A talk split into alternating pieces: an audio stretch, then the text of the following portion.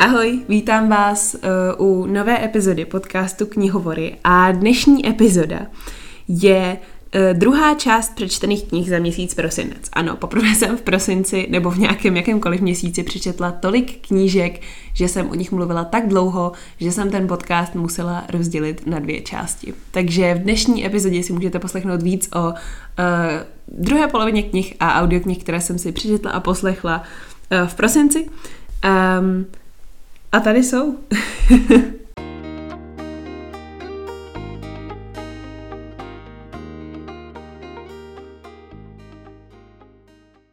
Potom jsem četla další knížku úplně mimo mojí komfortní zónu, kterou mi doporučila uh, Aneška, se kterou jsem tady před pár epizodami dělala uh, rozhovor o překladatelství.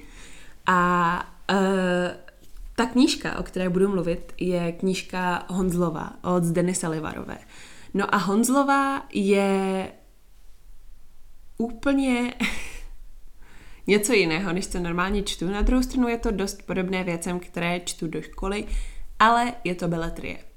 Zní to fakt bizarně, já vím, ale zůstaňte se mnou. Uh, Honzlová je totiž uh, román o 50. letech v Československu a je to uh, o hlavní hrdince, která se jmenuje Honzlová, která je, pracuje v pěveckém souboru, no a ona hrozně chce do zahraničí a není to dovoleno. A ona se snaží vypátrat proč a tak nějak se plácá v tom životě eh, v těch 50. letech, kdy prostě spousta věcí byla fakt těžkých a tak dále a tak dále. A um, no, jak to dopadne vám neřeknu, nějak to dopadne ale uh, tahle knížka vyšla, myslím, v prvním vydání dokonce hnedka po revoluci. Uh, vydala jí manželka Škvoreckého, což za mě uh, je uh, zajímavý historický fakt, ale um, celkově mi přijde, že Honzlová je velmi dobrá ilustrace své doby. Je to velmi um, autentické čtení a je vidět, že autorka velmi dobře věděla, o čem píše.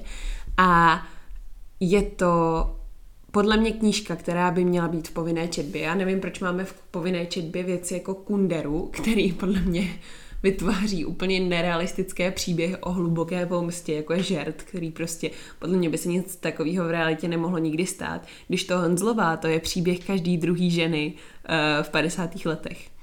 A nebo teda by každý druhý, ono ve skutečnosti, že um, spousta žen ani uh, nebyla v takové situaci, v jaké je Hontlová, ale tomu se tady nebudu věnovat.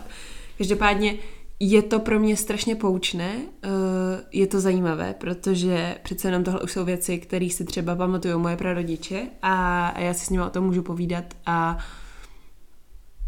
podle mě je škoda, že tahle knížka není víc vidět a že není populárnější, uh, protože za mě je to fakt skvělá záležitost a pokud vás zajímají české dějiny, nebo pokud vás zajímá právě, co mohli třeba zažívat vaši, a teď záleží, kolik vám je rodiče, prarodiče, praprarodiče, um, tak Honzlová je zajímavá ilustrace uh, té doby a myslím si, že pokud um, máte aspoň trošku nějaký vztah k politice nebo k historii, tak tohle je skvělá ukázka toho, z čeho tady vlastně vycházíme a na co se vlastně odkazujeme, protože v téhle době se toho etablovalo hodně, hodně moc a spousta z toho přetrvala až do dneška.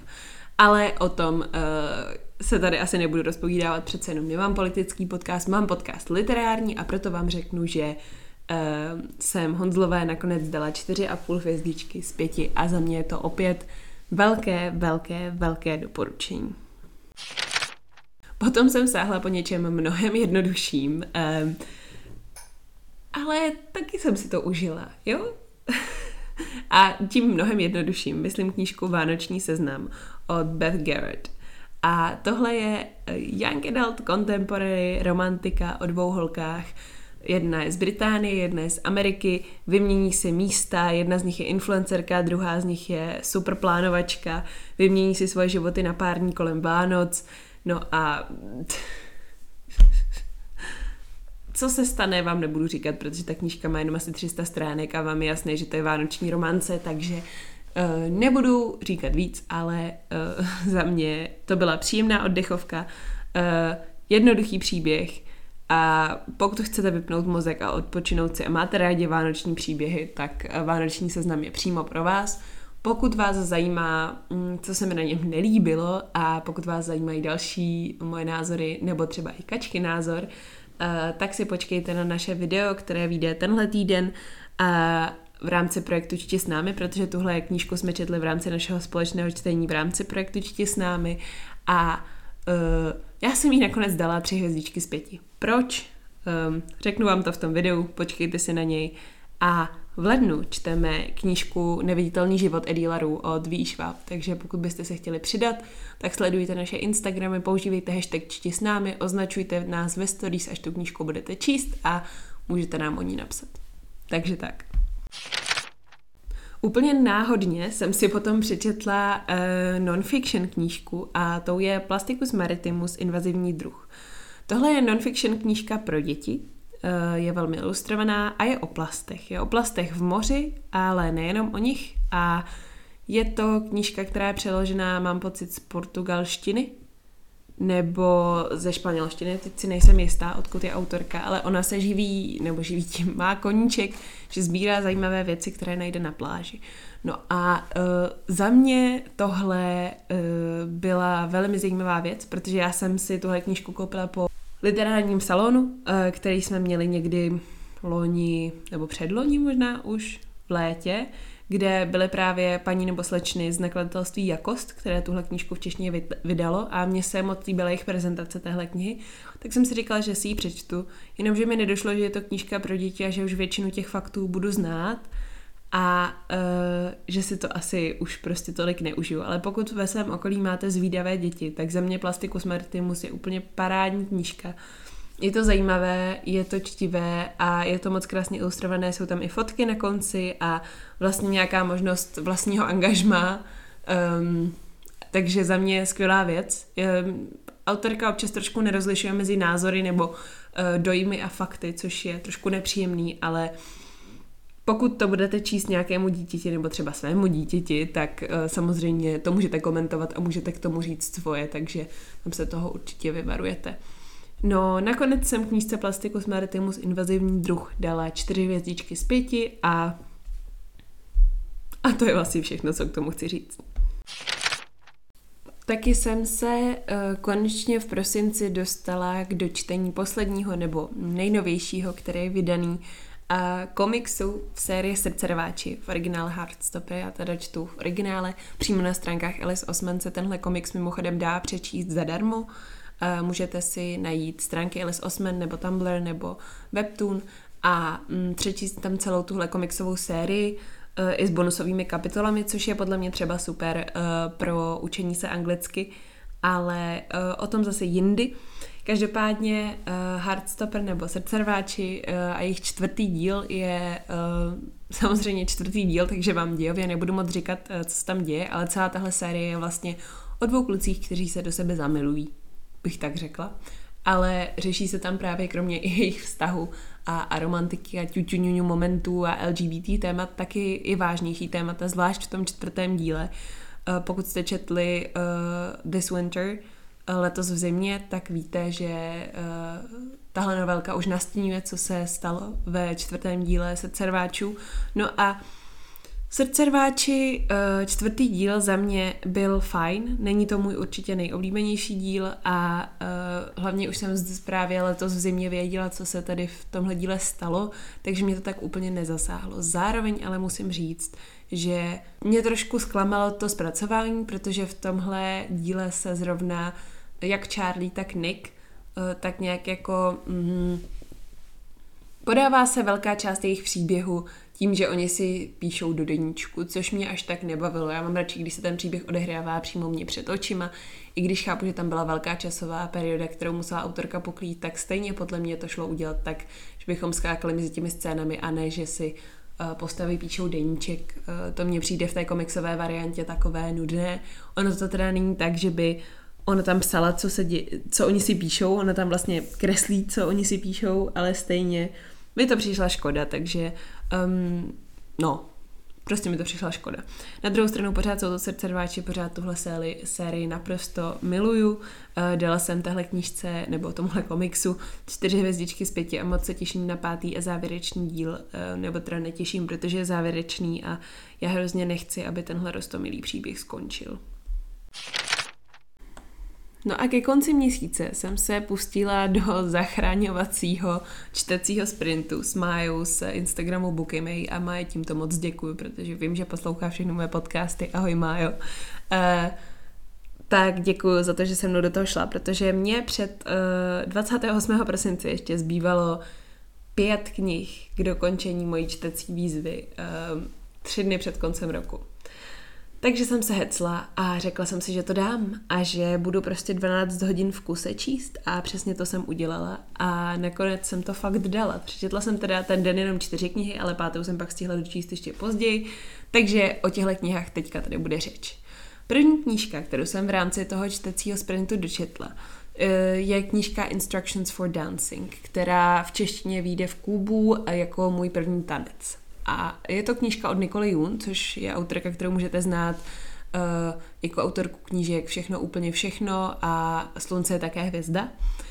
Četla jsem obě, obě se mi líbily, ale tohle je za mě asi zatím nejlepší autorčina knížka. Uh, Instructions for Dancing, nebo teda můj první tanec, totiž kombinuje jednak romantiku, protože je to nějaký adult contemporary, jednak lásku k tanci, což uh, já s tím velmi souzním, uh, jednak uh, kombinuje trošku magie, nebo stane se tam takový twist, že hlavně Dínka dostane takovou magickou schopnost. Mě to trošku připomnělo Instant Karmu od Marissy Mayer, pokud vás tohle bavilo, tak podobným způsobem to funguje tady. Ta magická schopnost té hlavní hrdinky tady není vysvětlená, nemá žádnou vědeckou uh, základnu nebo tak, ale prostě tu je a hlavně hrdinka s ní nějak pracuje a nějak jí ta schopnost mění náhled na svět, což mi přišlo naprosto parádní.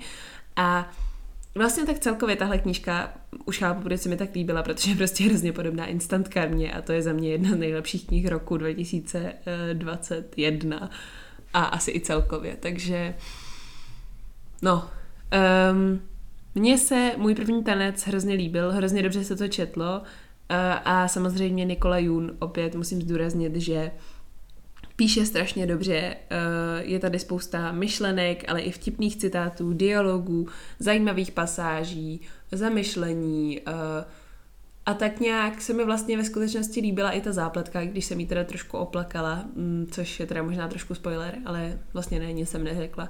Prostě jsem z ní byla trošku smutná a dojatá a smutná a dojatá a šťastná a dojatá a tak. A hodně dojatá jsem byla u čtení téhle knihy, takže um, to asi vypovídá o tom, že to byla dobrá knížka. Um, tak doufám, že si třeba mezi vámi najde někdo, kdo si ji přečte, protože za mě teda mm, nakonec jsem mému prvnímu tanci dala 4,5 hvězdičky z pěti, protože přece jenom Instant Karma byla o něco lepší, co se týče využití té magické schopnosti. Na druhou stranu tady se řeší uh, i další vážnější témata, která si myslím, že jsou hodně přínosná pro tu knihu a pro potenciální čtenáře a čtenářky.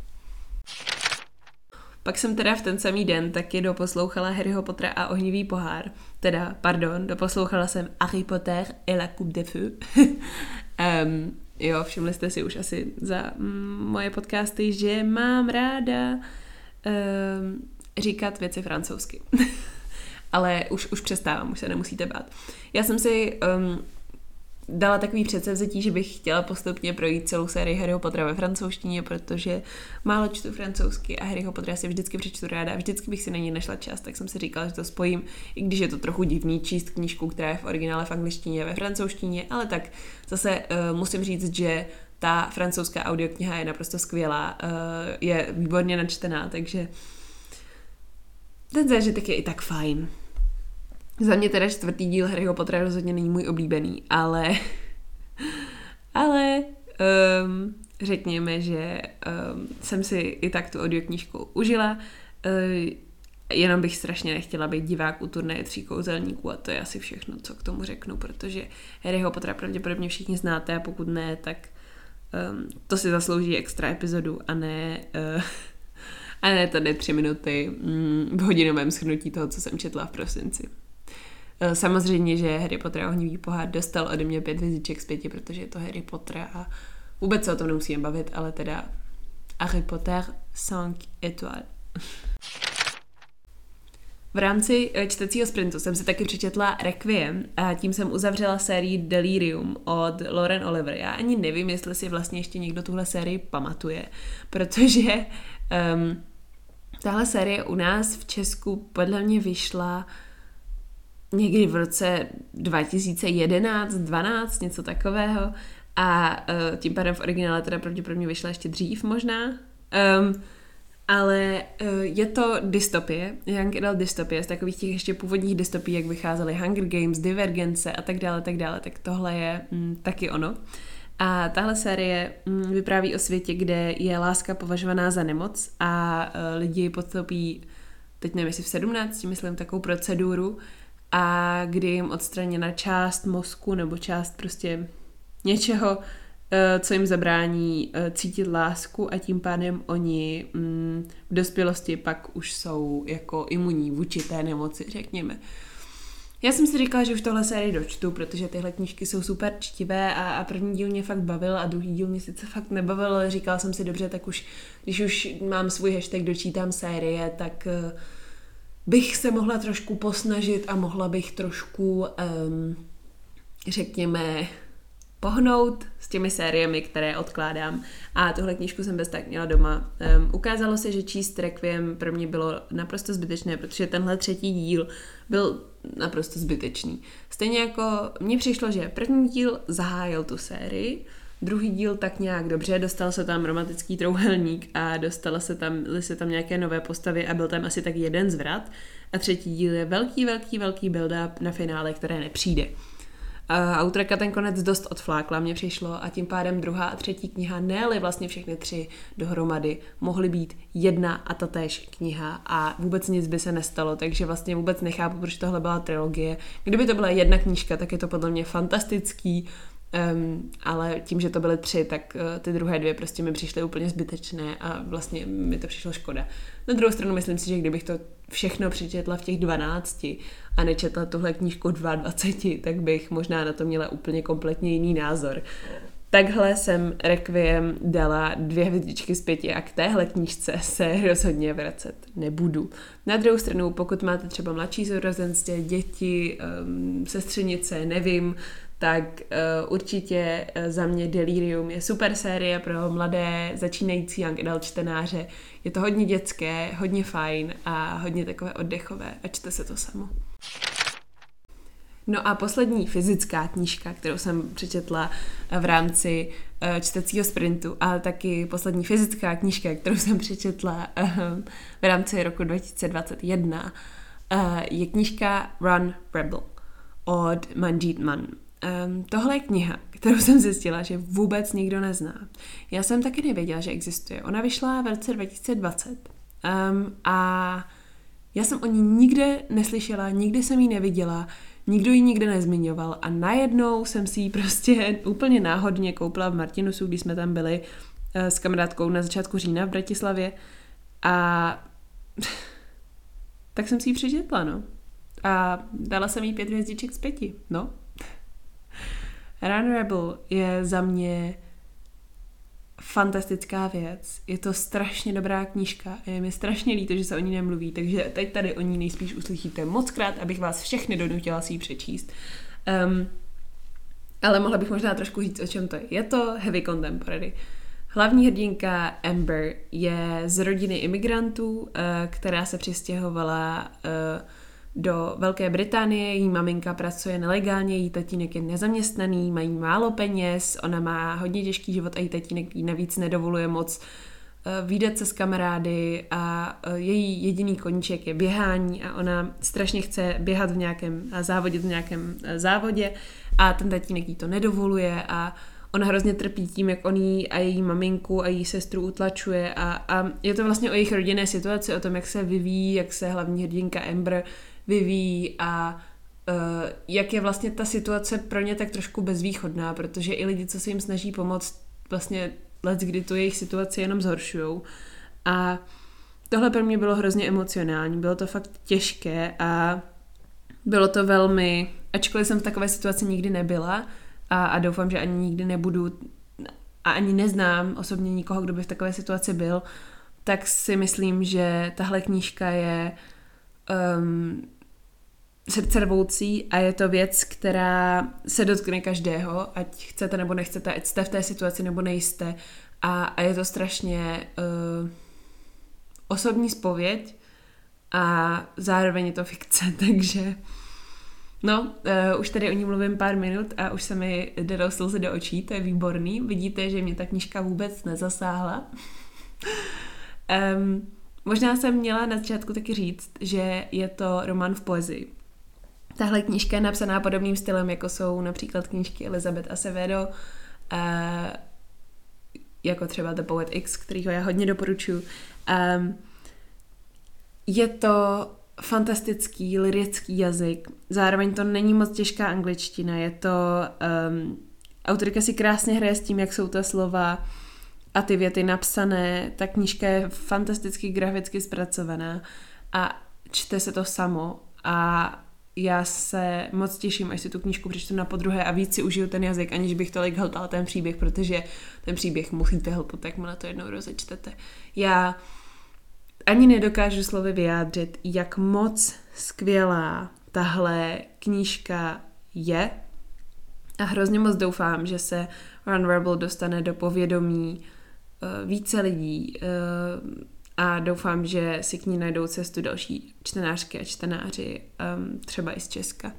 Takže pokud vás tahle, tohle mé povídání aspoň trošku zaujalo, tak vás moc prosím, abyste si uh, Run Rebel koupili a přečetli a dali mi vědět, jak se vám to líbilo, protože za mě tohle byl jeden z nejlepších čtenářských zážitků loňského roku a určitě o něm ještě uslyšíte.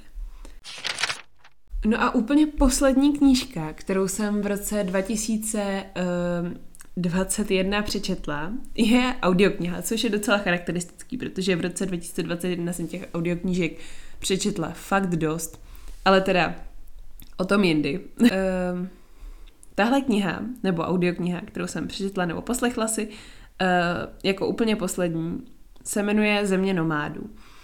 Uh, napsala ji Jessica Bruder a je to kniha z nakladatelství Absint. Pokud znáte nakladatelství Absint, a tady moje drahá kamarádka Klárka bude jistě jásat, že jsem si konečně přečetla nějakou absintovku, tak víte, že je to mm, reportážní literatura. To znamená, je to kombinace osobních zkušeností, zpovědí, uh, faktů a, a tak nějak vyprávění příběhů. A Tohle mě strašně uchvátilo, ten formát byl skvělý, hrozně jsem si ho uh, užila a přišel mi fakt zajímavý, takže doufám, že si z téhle edice, respektive z tohohle nakladatelství přečtu i další knížky. Rozhodně je nezatracuju, ale nějak mám trošku pocit, že jsem se z téhle knihy nic moc nedozvěděla. Uh, šla jsem do země nomádů s tím, že je to kniha o um, lidech ve Spojených státech, kteří se rozhodli, že nemá smysl platit, platit drahou hypotéku a platit drahý nájem a přestěhovali se do obytných aut a dodávek a, a žijou sezónní prací a tak dál. A odcházela, se, odcházela jsem de facto naprosto s tím samým. Možná pro lidi, kteří vůči těmhle lidem eh, mají předsudky, to je oči otevírající, já jsem se fakt nedozvěděla nic moc nového, jasně dozvěděla jsem se trošku, jak některé věci fungují prakticky. Na druhou stranu to, kdybych se otevřela Google, um, tak se do hodiny dozvím taky a nebude, nebudu kvůli tomu muset číst celou knihu. A přišlo mi to trošku škoda. Bylo to fajn jako slyšet zpovědi těch různých lidí a tak dále, ale přišlo mi, že se v určitém bodě autorka trošku zacyklí a mluví o tom, mm, jak to funguje už tak dlouho, že už podle mě to musí pochopit úplně všichni. A, a jestli to má předat nějaký pocit, tak mně se ten pocit asi nepředal. Ale, jak říkám, nezatracuju tím vůbec absentovky jako takové, ani to téma jako takové. Myslím si, že to téma je strašně zajímavé a jsem moc ráda, že jsem si Zemi nomádů přečetla. Jenom to prostě nebylo úplně pro mě toho pravé ořechové a, a doufám, že si přečtu od absentu něco dalšího, lepšího, jiného. No. E, takže za mě uh, dostala země nomádů tři hvězdičky z pěti a tím jsme se dostali nakonec tohohle podcastu.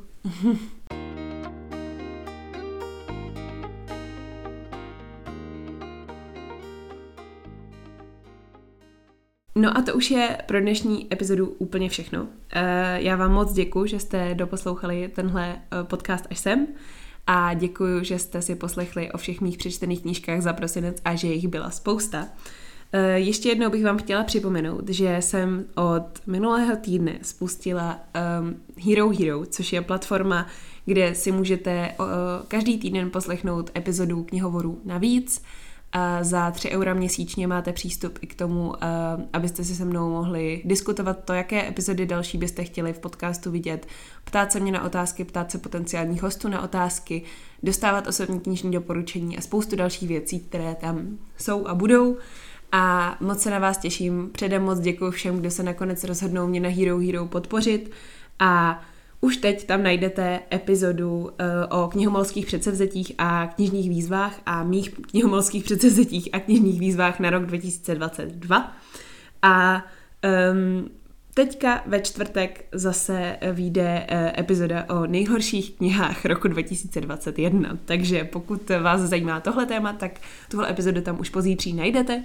Uh, a Těch epizod bude spousta. Každý týden bude vycházet jedna nová. Já se na to strašně těším. Hrozně se těším, že budu víc podcastovat v roce 2022. To je taková moje afirmace na tenhle rok, takže budu moc ráda, když u toho budete se mnou, ale samozřejmě pořád platí, že jedna epizoda týdně bude vycházet klasicky na Spotify, na Apple Podcast, kdekoliv jste zvyklí a to je vždycky v úterý a ve čtvrtek budou vycházet právě ty epizody pro moje podporovatele na Hero Hero.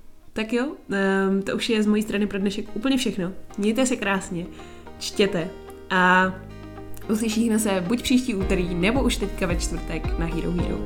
Ahoj!